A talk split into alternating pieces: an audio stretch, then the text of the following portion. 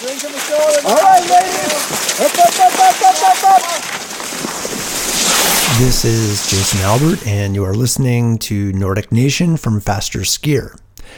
At 38 years old, Paralympic biathlete and sit skier Dan Cnossen is coming off a six medal performance in Pyeongchang. Continuing on the academic front, Cnossen graduated from the U.S. Naval Academy and holds a master's in public administration to go along with his master's in theological studies. He was also a platoon commander in the Navy SEALs when he was injured in Afghanistan in 2009. He's also the recipient of both a Purple Heart and a Bronze Star with Valor. We begin the interview with Cnossen answering how he became a para athlete.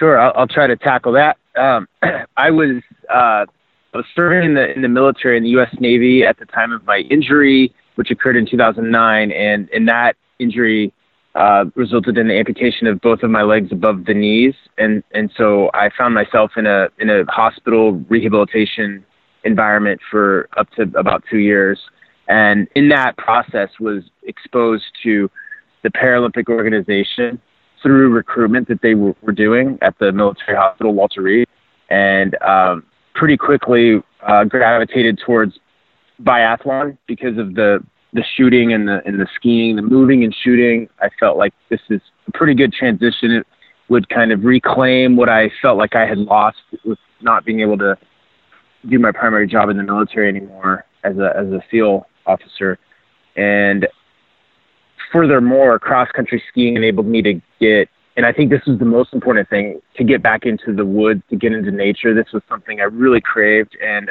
I at the time I felt like there's there's actually not really any other viable way to get into trails. I loved trail running before my injury, so cross country skiing really got me back into nature. I just needed it to be winter time and I was really hooked, really, really hooked on it. Uh, both both sports, I love so much about both of them, and I love the fact that on the Paralympic team we can do both because there's just so there's obviously the common thread is cross country skiing, but in their subtle ways, the more you you know one gets into each sport, they're very different sports, and uh, that uh, that has been really a huge portion of my life for seven years now, since 2011. Uh, I, I trained in Colorado while still remaining on active duty for the Sochi Paralympic Winter Games uh, in 2015. I uh, exited from the military, retired, uh, found myself in graduate school in Boston. I was looking to do a one year program at, at, Harvard Kennedy School, which I did. Um, I found like that Boston was a really good environment, that it provided wonderful academic and intellectual stimulation, but I'm still at a gateway city to, to ski country and that I'm still able to train. And um, I didn't really compete that year, but I, I convinced myself that it would be possible to still be a student and, and, and, and train given, given the current kind of situation that I was in. And, and I found um, uh, the Harvard Divinity School to be a, a very, very appealing program and, and applied there and got in. And so I did kind of three years and two master's degrees and the, uh, the the balance that I achieved was really was really great between the mind and the body, and um, I found that the academics channeled my workouts, and that the workouts were a nice distraction from the academics, and so uh, that kind of brings me up to Korea, where I, I really devoted the last semester of my three years to to getting up to Craftsbury, Vermont, and training. It's such a wonderful wonderful venue up there, and, and the the uh, every from the from the owners to the the groomers to the people working in the kitchen and to everyone um, at the Nordic Center. They were so supportive, and their staff, uh, the GRP coaches, were working with me on biathlon, and it was just awesome to go up. And I would drive up on Thursdays and come back on Mondays. Um, in the the five weeks leading up to Korea. Prior to that, I had done a a long winter camp in in Montana, and so went to Korea and then came back in a couple was really focused at that point on graduating. And um, that's kind of where you, you have me now. I, have just finished my uh, my three years of school and i'm looking to continue as a paralympic athlete but um, find some other avenues to um, occupy myself as well.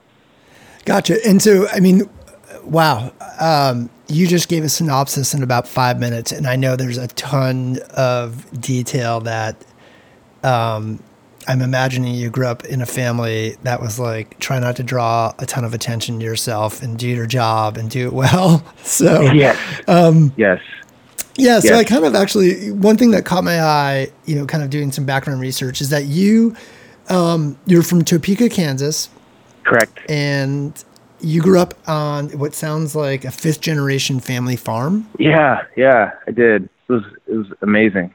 You know, what was your athletic outlet back in say like middle school and high school? Obviously, I know it snows on occasion in the high plains, mm-hmm. but it's not necessarily something that we think of as like biathlon and cross country ski country. Well, yeah, I I absolutely was a, a soccer player. I loved playing soccer but uh, to be honest, I wasn't really that great. I what I was good at though was the running part of it, and I just I was I had gravitated towards team sports. That's kind of like my parents were never pushing me any direction, but it was just kind of in Kansas. That's just kind of what you do. You play team sports, and when I knew my senior year of high school that I was going to the Naval Academy, I thought I need to show up there just in tip top shape, and and that and you know involves push ups and pull ups, but running as well. And and I knew I was a good runner, and I thought, well, I'll just do the track team, and I, and I ran the two mile and the one mile, and I was actually pretty good at it. And I think that could have been a. I don't exactly have the right body type to be an elite cross country runner, but I was pretty good. I would have loved and been and decent at cross country skiing. It just wasn't in the cards for my my youth. But in a way, I think it's it worked out well because had I been a cross country skier before and then lost my legs, I'm not sure that I would want to sit ski. I might be constantly comparing my current self to my former self, and I don't want to do that. I want to be doing new things, and and cross country skiing was new and it was exciting, uh, something I'd never done.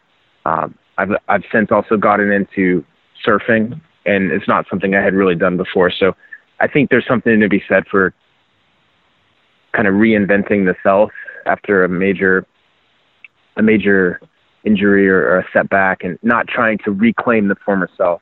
I read something about you, you know, where you had talked about how, just like you had just explained, like why cross country and biathlon was appealing to you and that it's something new.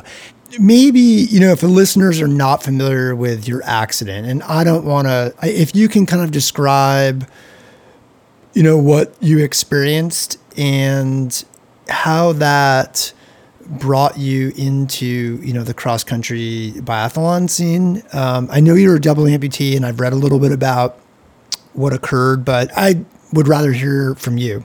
Sure. Yes, I had been. Uh, I, I, went through SEAL training for the Navy, uh, fresh out of the Naval Academy when I was uh, 22 years old, and I started that SEAL training is called BUDS, Basic Underwater Demolition slash SEAL training, and it's uh, at its at its shortest, it's about six to seven months if you don't have any sort of medical or performance setbacks. And um, the entirety that's not the entirety of the initial training, though. That initial training is about 15 months if you again get through it in one shot. And I was lucky to get through it and graduated in 2003. So I was a deployable SEAL from 2003 September to my injury in 2009, and as an officer, I, I did various jobs and worked my way along the the uh, career pipeline to become a platoon leader. It's not something that you do right away, unlike the infantry, where a brand brand new officer takes charge of a platoon. And in the SEAL community, you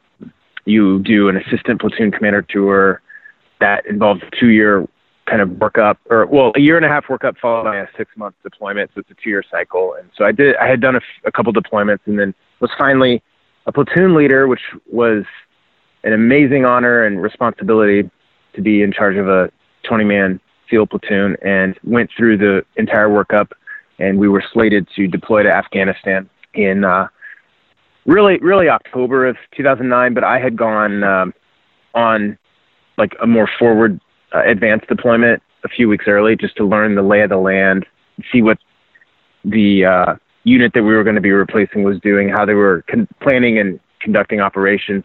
So I was in advance of the majority of my platoon. And on a particular night, I went out with that unit that my platoon would be replacing, and as a as a as a shadow essentially. And uh, that's when I, I stepped on an IED at night on a uh, assault operation that we were conducting, and it uh, was a pretty pretty significant blast that uh, rendered me uh, very uh, very much in shock. Uh, but no teammates were injured.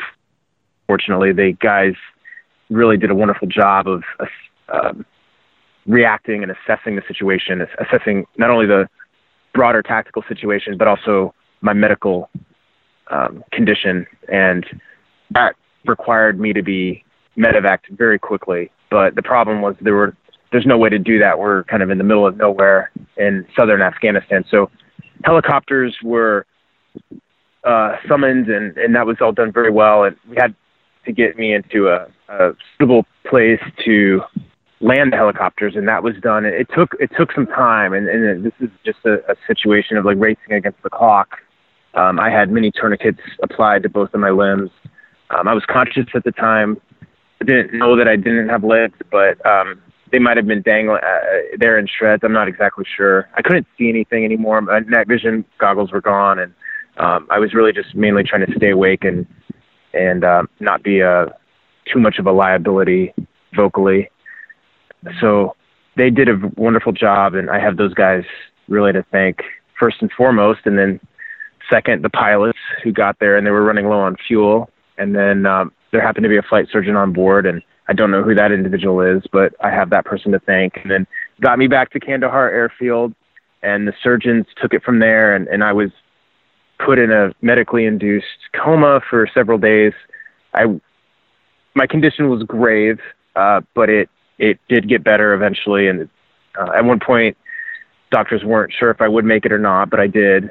And this was all just happening as I'm unconscious, going through surgeries and debridement, and worked my way back to Bagram Airfield, and then Landstuhl, Germany, and uh, finally was in Bethesda at the Naval Hospital in Maryland. And at that point, and this is maybe eight days later, they lifted the coma, and I woke up and I was in an ICU, and my mother and sister were there. They had gone through a, an ordeal that I only heard about later, but um, I at that point went through um, many, many more surgeries, and um, it was it was definitely challenging to say the least mentally. I acquired like, SEAL training was tough in the sense that um, physically it, it, pushes you to the edge and therefore mentally um, in many ways and, and many people succumb and, and bow out or, or, or get injured or come up with excuses for whatever reason they don't get through. But um, this was different for me because um, at this point i don't have a choice to, to quit or i mean i'm in in the hospital. I have to go on and, and, and i was dealing with a lot of pain.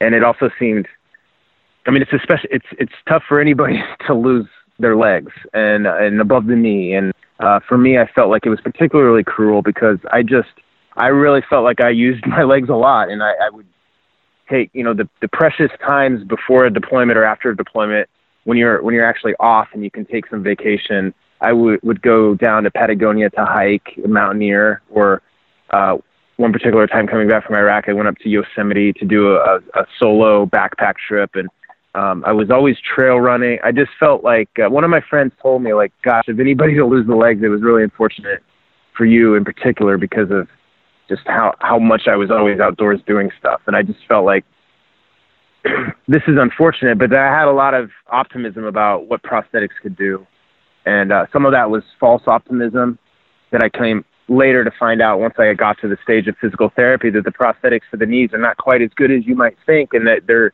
they're pretty difficult to use in off-road situations, and maybe hiking isn't going to be the thing that I do now, but um, it could be done, but it may not be done at a high level of achievement, or and, and I'm and I can't help but compare to the things I was doing before. So this this all kind of is paving the way towards me getting into cross-country skiing.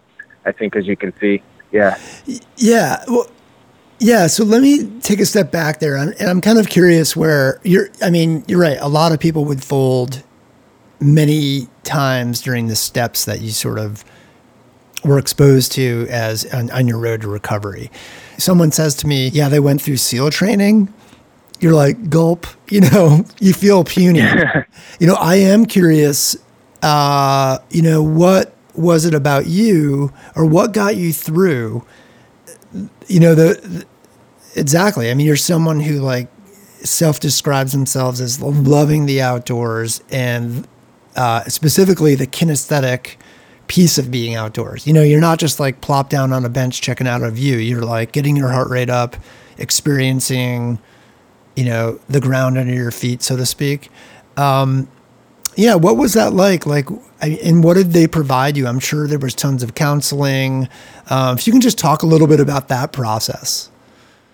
Yeah, I well, I think thanks for the the comments and the the question. I I uh, I, I really think that there were two aspects of to get through SEAL training. One is the the, the network that you have uh, of of your friends and, and peers that are going through it. it. On one hand, you don't want to get too close to people who may end up quitting. But I was in a little bit of a different situation because I came from the Naval Academy and uh, we, we were very very well screened at that point. The, the the brand new ensign officers that were going through, and I lived with five other five other guys that were going through this exact same training, and there was just simply no way that I would quit and go back to that apartment and have to deal. Like it just it's just not an option. And and and everybody's situation in SEAL training is different. Not everybody's in that kind of a situation, but it does lead me to believe that there's really something about your your social and family and friend network that really can help you advance and get through tough times. And then the other thing is the kind of the mindset that it requires to get through something like Hell Week, which is a one of the more notorious weeks in SEAL training. It's just one week out of 26 weeks, but it, it tends to get the most amount of attention and the most amount of quitters. And uh, the the mindset there, I think that uh, is necessary to get through the training is one that uh, kind of focuses more on the short term, keeping the long term goal of getting through the week in mind, but in the back of the mind, because to think about when it starts on Sunday, to think about Friday when it ends, knowing that you're not even going to sleep once until Wednesday, that's that that can just break someone down mentally and uh, really. And even the instructors gave us a lot of wisdom before. They said, you know, you just need to focus on the current evolution. What are you? What is the immediate task at hand? And uh, for me, I had a series of goals. Like in the middle of the night, I was just really trying to. My midterm goal was to get to when the sun came up, because the sun coming up would just really rejuvenate you, and and you would feel more energy. Uh, but the short term goal could be to get just through this evolution, not knowing how long it's going to take. So there's this there's this uh, kind of unfolding from the long term into the midterm to the short term into the, the actual like immediate moment. And that process focusing maybe just getting through now so that you can get to that next meal. That kind of a mindset really can help as well get through adversity. And this is this applies to racing too, I think, absolutely. In long distance races, you know, you can't be thinking, I've got to do a 20K ski race. It's more about like, okay, this thing is it's four laps. How am I going to apply? And in your in your think, what am I going to? The, the longer goal is to to finish as fast as you can, but then the midterm goal is to to do an appropriately paced plan. The immediate is attacking this hill or this piece of terrain in, in the appropriate technical way. And, and what it, you know, how am I feeling right now? Am I pushing it too hard? Do I need to push harder? So it, it all kind of goes together. It, it sounds like you, for lack of a better word, it's sort of like it's not a job fair, but it's like you're being exposed to options for amputees. It sounds like you know they were recru- essentially recruiting athletes, and all of a sudden you and as you described, you were kind of seeking something new, something other than you were had been exposed to in the past, and you got involved with the cross country and biathlon team, the para teams, and you ended up at a camp in Montana. Is that right? That's correct. Yeah, good research. Um, well, were the, I can only imagine just talking to you now for like 22 minutes, but they must have been salivating. I mean, one is you just said, like all your training can be applied to like breaking down race strategy. You're clearly tough.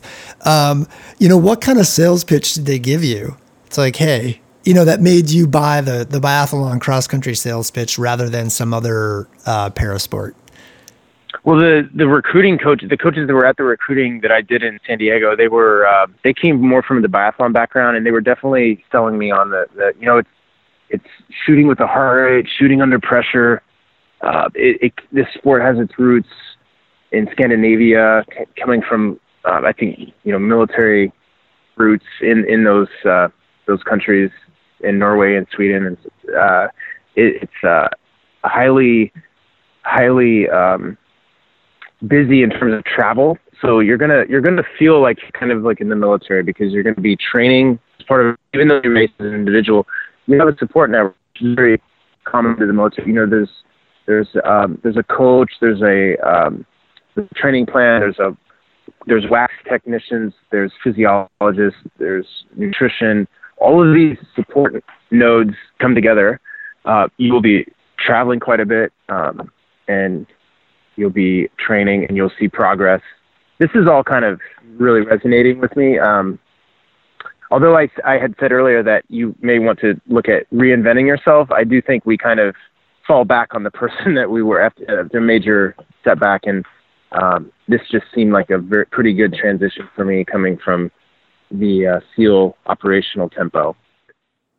Yeah, yeah. And, you know, in terms of obviously sliding on snow is was I'm imagining like a completely new experience for you.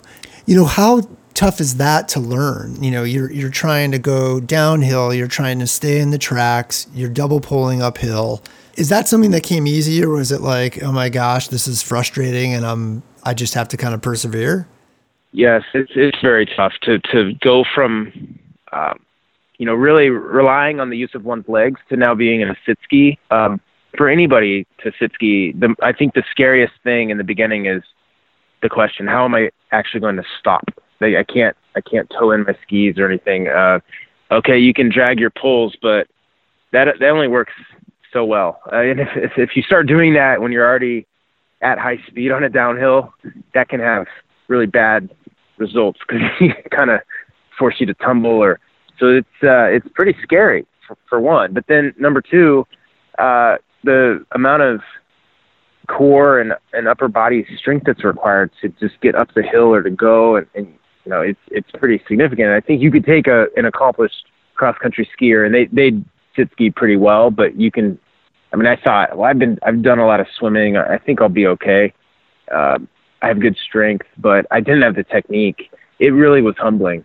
It really but at the same time, I realized it's through seeing my teammates Andy Soule and Sean Halsted and how fast they were that I think this this is attainable. I just need to train and and I need to move somewhere where there's going to be snow a decent amount of the year and and then uh, it's a matter of just uh, following the training plan and I'll see progress. That's really nice to see.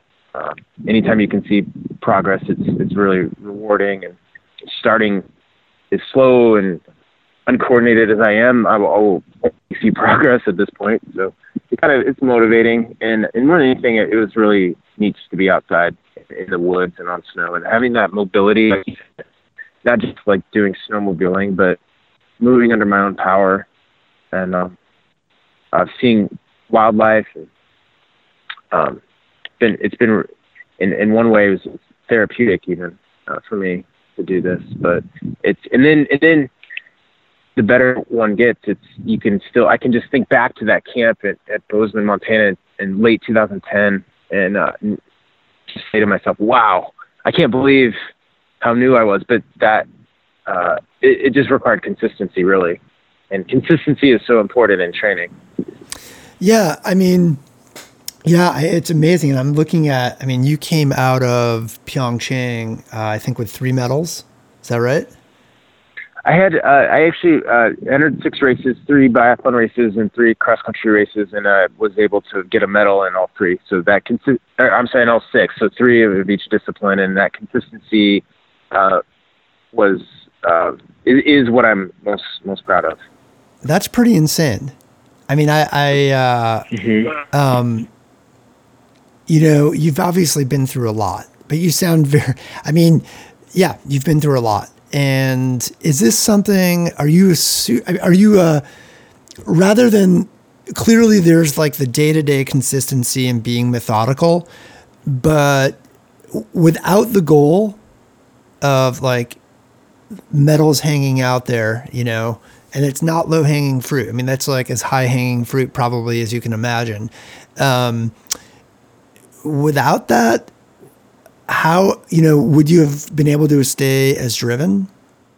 Well, it's this uh, interesting mindset I've, I've, been working at. I, I think that, for one, I want to say I think society equates success as getting medals, and I've lately been trying to rearrange the way that I think about it and uh, trying to let go of that kind of definition of success.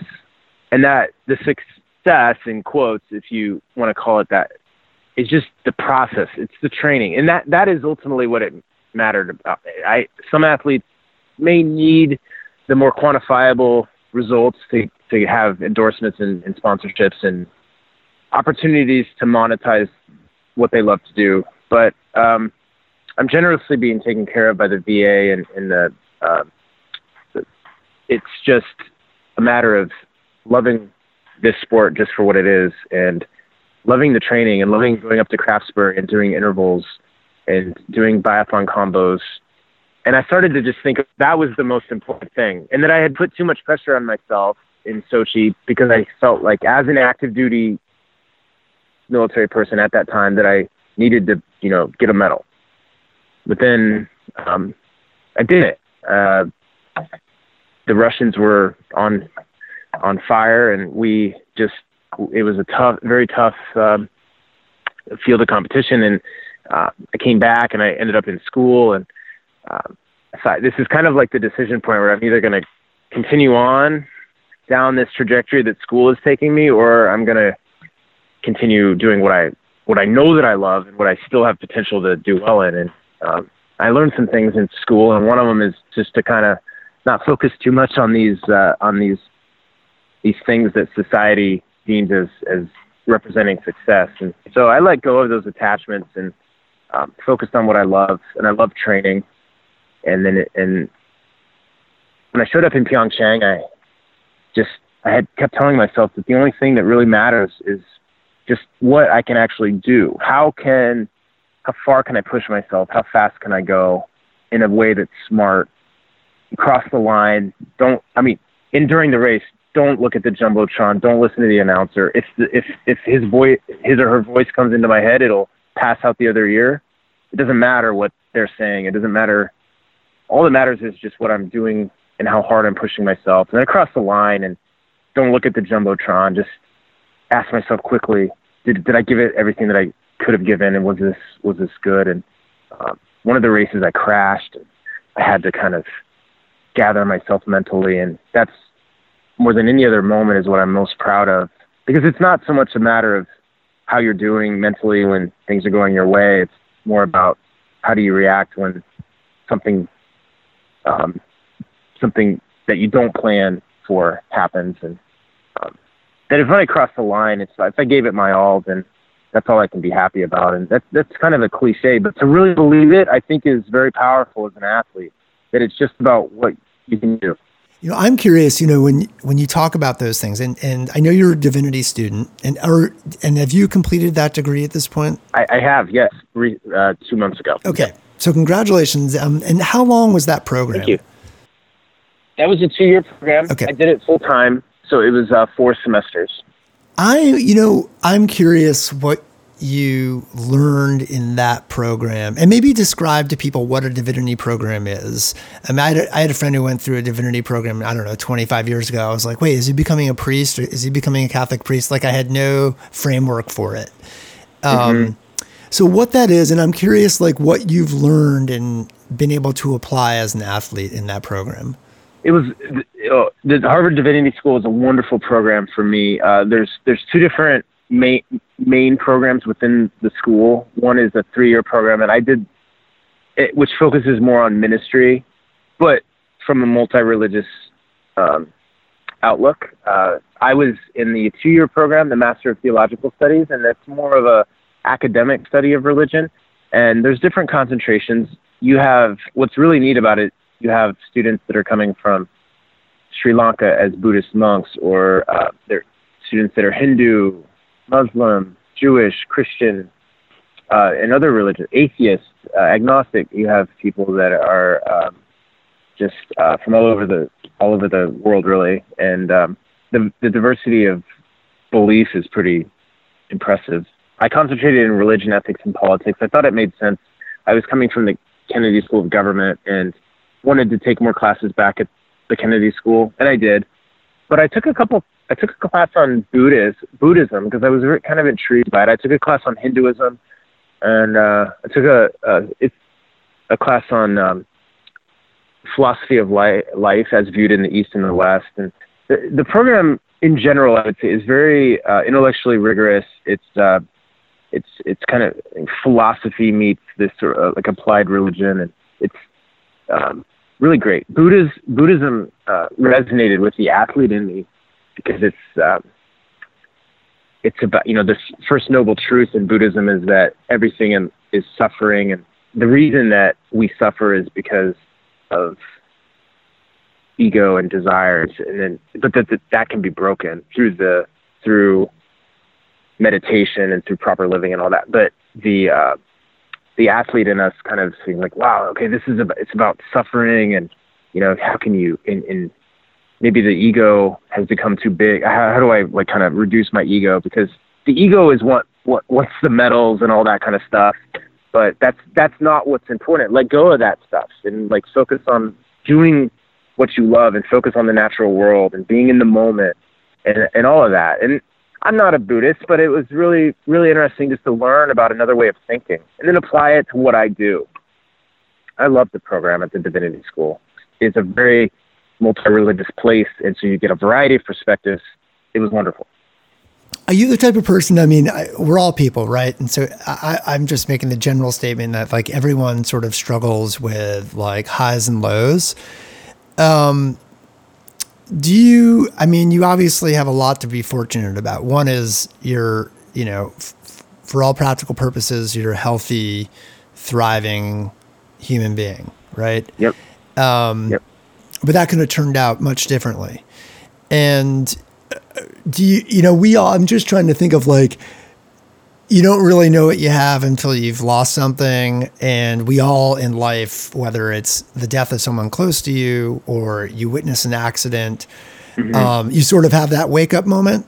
And that wake up moment may last for like, if you're lucky, a month and you don't take things for granted. Um, you know, I'm kind of curious because to me, you know, when I listen to your, experience, you know, one is your schooling at the Naval Academy and Divinity School, and the other is the real world experience of, you know, being involved with a catastrophic in- incident in, in warfare. You know, do you two have those moments where you take things for granted, or are you kind of like, tr- I don't know, like, I don't want to say superhuman, but because of what you've been through, it's like every day you're like, oh my gosh, I'm thankful. This is all good. Yeah, no, I I um, I sometimes come down pretty hard on myself because I I can quickly remember um, and go back to 2009 when I wasn't allowed to drink water due to the condition of my intestines and stomach, and so I was being hydrated intravenously and uh, not allowed to eat either. Just getting calories intravenously as well. Uh, so I was under strict orders not to put anything down my throat. And and just to kind of satiate my mouth i was allowed to have ice chips. And at one point i od'd on ice chips so to speak because i had a friend had stuck in a bucket and i this is i'm in the icu and i shouldn't have done it but it like i was just craving water so much. And i was just telling like at the at the minimum before i was craving food it was just to drink water. I wanted water so bad. And this is for several weeks. I had a uh, NG tube up my nose, down the back of my throat, into my stomach, trying to decompress my intestines. And uh, you know, I, I have water in front of me right now, and I just took a sip a few minutes ago and didn't even think about it. It's just the the state of the human mind. I think is just to kind of naturally take things for granted. We we can try to remind ourselves not to do that, but um, it just I think we're we're we're human, and it's just natural, but we recognize that and recognizing that um, everything is impermanent is important, and that that therefore we should appreciate the moment and be in the moment. So, what is your? Um, it sounds like you want to continue with parasport. Um, what is what does that look like for you? Like, what does that mean? Is that like the Olympic level, or is that like you're going to dial it back a bit? Oh, I'm very very much uh, looking forward to competing next next season and uh, training, taking it year by year, see how my body feels. Uh, I just turned 38. I think I have a few more years in the sport uh, and still being able to improve and and sometimes the improvement comes because of more of the wisdom aspect and just being more experienced in races. Um, and that I am focusing more on taking care of my body in ways that I didn't before, really doing a good job of getting massage, uh, going to see the chiropractor, and taking care of my shoulders.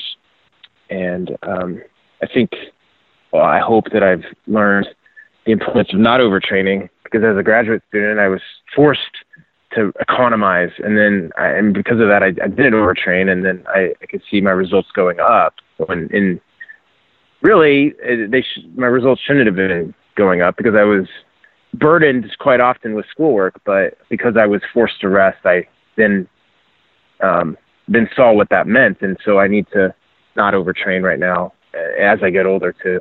So very much. Uh, I just asked myself, do, do am I looking forward to going up to Craftsbury, Vermont, and doing intervals this winter? And the answer is yes.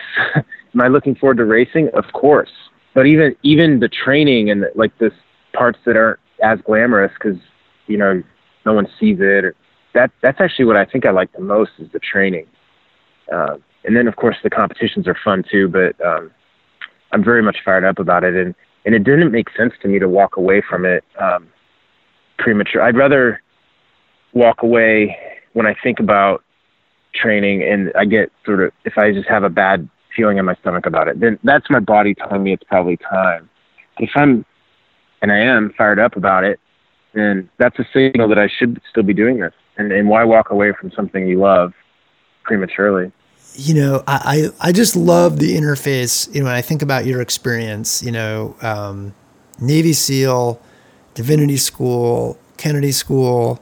You know, how do you envision pulling that all together in your professional life? Wow, yeah, that's a, I've been grappling with that question for a while. I right now, yeah, it's right. Well, right now, I'm I'm uh, I'm very much wanting to be uh, a member of the the ski team still and, and keep competing. But uh, I feel like I do feel like a, there's a big hole in my life right now because of that that was filled by school, and then all of a sudden that just that just ended like two months ago. And um, I'm I love reading, but I know I was reading to the point of exhaustion for three years. Just so much reading in school, but uh, you know I want to continue reading and learning, but but I um, I, I want to feel kind of have a, a good blend of being an athlete, but in a, in a way that serves purpose. I, I recently applied for to be an mentor for Classroom Champions and, and just found out that I was approved for this upcoming academic year, which would be great because coming off of being a student, I feel like I had a lot to, a lot of enthusiasm for this kind of athlete uh, student blend and or student athlete blend, and that this would be a great way to uh, create uh, short uh, internet-based instructional videos for the kids, and it's all done through the, the Classroom Champion nonprofit in a guided way, and I'm really excited about that. And then I've been um, after Pyeongchang approached by a sports agent who uh, wants to kind of develop and hone uh, my message in a speech format, and maybe this can be a way to, to talk to people and uh, deliver deliver my message. I a few years ago, I have to say, like I I kind of was reluctant to do the do media engagements or to even put myself out there because I felt like, um, as you said, that the uh, the ethos of the military and specifically the community that I came from in the SEAL teams is to do your job, do it well, and be quiet. And I say that, and, and I'm talking to you for a podcast, but I have since kind of thought like that if you don't ever say your story or tell your message, then it dies when I die, and that I do have lessons to pass on to others, and I'm not not talking about specific operations or anything that I was doing specifically in the military. So that there's, that there's a balance between this. And so I'm trying to achieve that balance and, and, and live so that I can do what I want to do, and hopefully, hopefully, it helps some people along the way through either, most importantly, the actions that I'm doing, but also even the words that I can say. You'll be out there at least for another season, and take it day by day. But you'll be based in Boston, it sounds like. Yes, I just moved out to the Natick area, and I think it's a great, um, just a great place, uh, close access to Boston, but a little more of a rural setting. Um, I close proximity to the Weston Ski Track at the Leo J. Martin Golf Course, um, and they they do a wonderful job there of providing, at a minimum, a, a two kilometer loop. If this if it's not if the natural snow is not doing a great job, they're, they're pumping in the uh, Charles River water to make snow, and um, I like I like being a ski level athlete as well. I've, I've found uh, that I, that I respond well to it. That that yeah. So, and uh, yeah, for personal reasons as well. Okay, so I know it sounds like you did a lot of reading the past three years, but uh, one of the things I, I was already in my brain before you brought up, like I've done a ton of reading. Like, what's on your night table? What do you read? Like for non-academic stuff. Uh, well, right now, yeah, right now I'm I'm enjoying getting back into fiction. Um, I most recently read Lincoln in the Bardo by George Saunders. It was really really wonderful, and uh, with references to Buddhism and everything. And it was really really neat to see it. Uh, it's a wonderful book. Um, before that, I read the biography of Ulysses S. Grant by Ron Chernow, and that was another amazing story of a, a figure who was closely tied with Lincoln, and um, a very interesting time in the nation's history to read about.